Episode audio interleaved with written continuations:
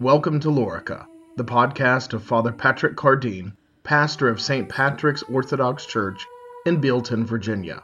Saint Patrick's is a parish in the Antiochian Orthodox Christian Archdiocese of North America, serving the Western Rite. Father Patrick is also the administrator of the Orthodox West.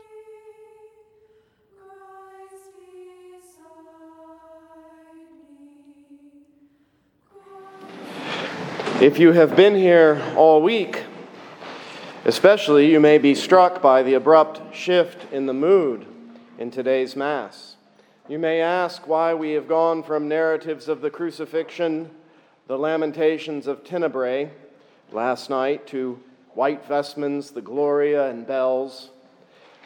In the midst of focusing on the hour of his betrayal and suffering, why this sort of lightness here tonight, and this, this change, this shift? And that's a fair question. The simple answer is because this is the moment in which our Lord gave himself as food to the disciples in the Eucharist, and the Eucharist is the joy of the whole church. The Eucharist is the presence of Jesus with and in us. And so in the midst of the somber remembrance of the cross, we have this joy tonight, remembering the institution of the Lord's Supper. By the way, if you are missing the tenebrous mood, you're not going to have to wait long for its return. By the end of tonight, the mood of joy will shift back again to the grief of Gethsemane.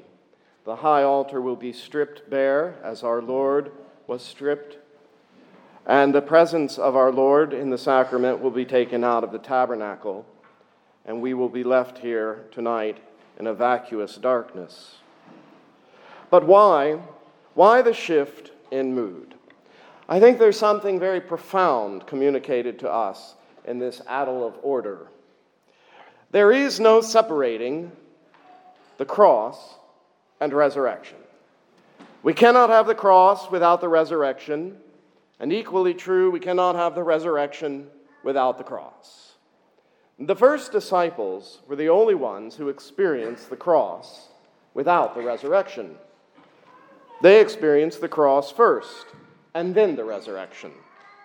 They were unique in that sense. We, on the other hand, if you think about it, we came to the resurrection first, and then the cross. We met the living Christ first. Unlike the fishermen, we did not meet the son of a carpenter on the dusty streets of Galilee. We did not go around with him as he taught and stunned the crowds with signs and miracles. We didn't go with him to his passion and into the dark hour of his death.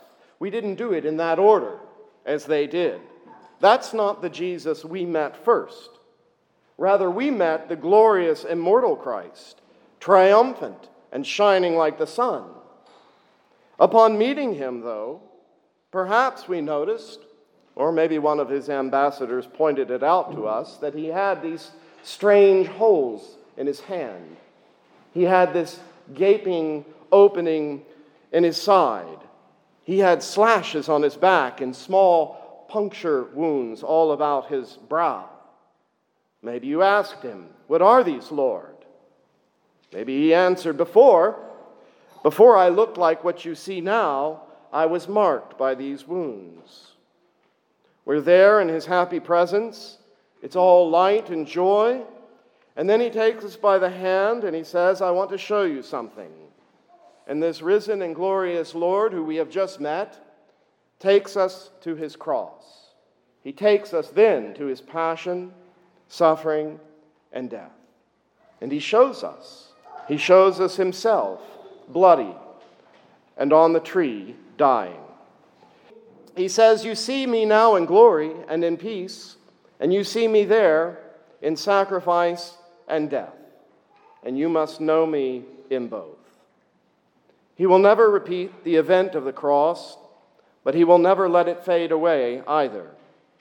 The resurrection does not remove the cross from our present reality. Yes, the cross is a one-time historical event. It is the event of God's love in history. But as such, it is always present. It's not something we move beyond, like adolescence or a small town and a cross-country trip. In fact, in our journey, as I've pointed out, we actually encounter the resurrection first, before the cross. The beginning of our journey of salvation was to encounter the risen Lord. And then, and only then, he took us to his cross and made it clear that this is where we will be made like him, so that we might fully enter into the joy he has promised. So you see, the addling of the order of things on this night in this Holy Week is not so strange. The white vestments and the Gloria reflect the joy of the risen Lord, and they precede Good Friday. This is actually, in fact, the very order in which we've encountered God. Besides the mandatum, which we also focus on tonight, tonight we emphasize the institution of the Eucharist. And the Eucharist really is the encapsulation of everything that I'm talking about. First of all, the Church determined it was impossible to celebrate the institution of the Eucharist in a somber mood, because the Eucharist is Jesus giving himself, his very body to us, his real presence with us, while we're bearing our cross in this world. The Eucharist is the presence of the risen and glorified Lord in us. This is our essential joy while we're on this leg of the journey. But in this holy sacrament, we also proclaim the Lord's death until he comes.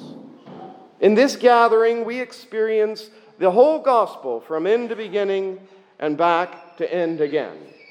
The risen Lord calls us together here tonight as his body, and we are taken by this same risen Lord to his cross, so that we might offer ourselves to God in him. And then we'll receive back his body, and we'll receive the bread of immortality. We'll receive the glorious Lord.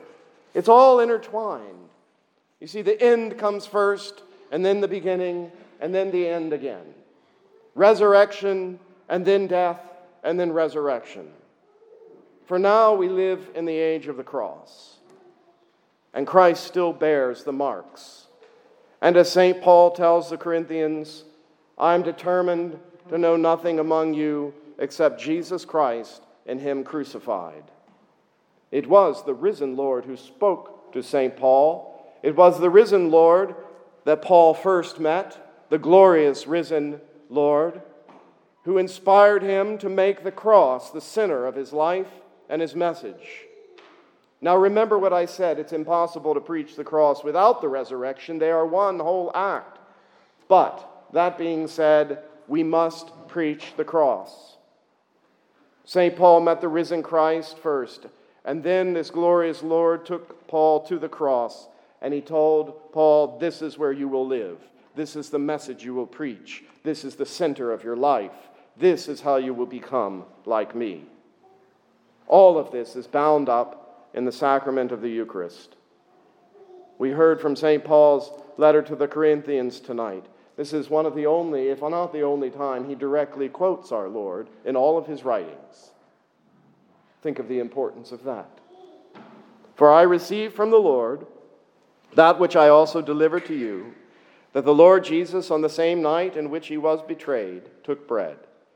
And when he had given thanks, he broke it and said, Take, eat, this is my body, which is broken for you. Do this in remembrance of me. In the same manner, he also took the cup after supper, saying, This cup is the new covenant in my blood. This do as often as you drink it in remembrance of me. For as often as you eat this bread and drink this cup, you proclaim the Lord's death till he comes. We have met the risen Lord, and he has taken us all to the cross, and he will take us to the cross tomorrow on Good Friday. And he has told us that we shall embrace this cross. We shall proclaim this cross. We shall remember this cross until the very end. That is why our primary image of the resurrection is a crucifix. In the name of the Father, and of the Son, and of the Holy Spirit. Amen. You have been listening to Father Patrick Cardeen, pastor of Saint Patrick's Orthodox Church in Bealton, Virginia. This has been a production of the Orthodox West.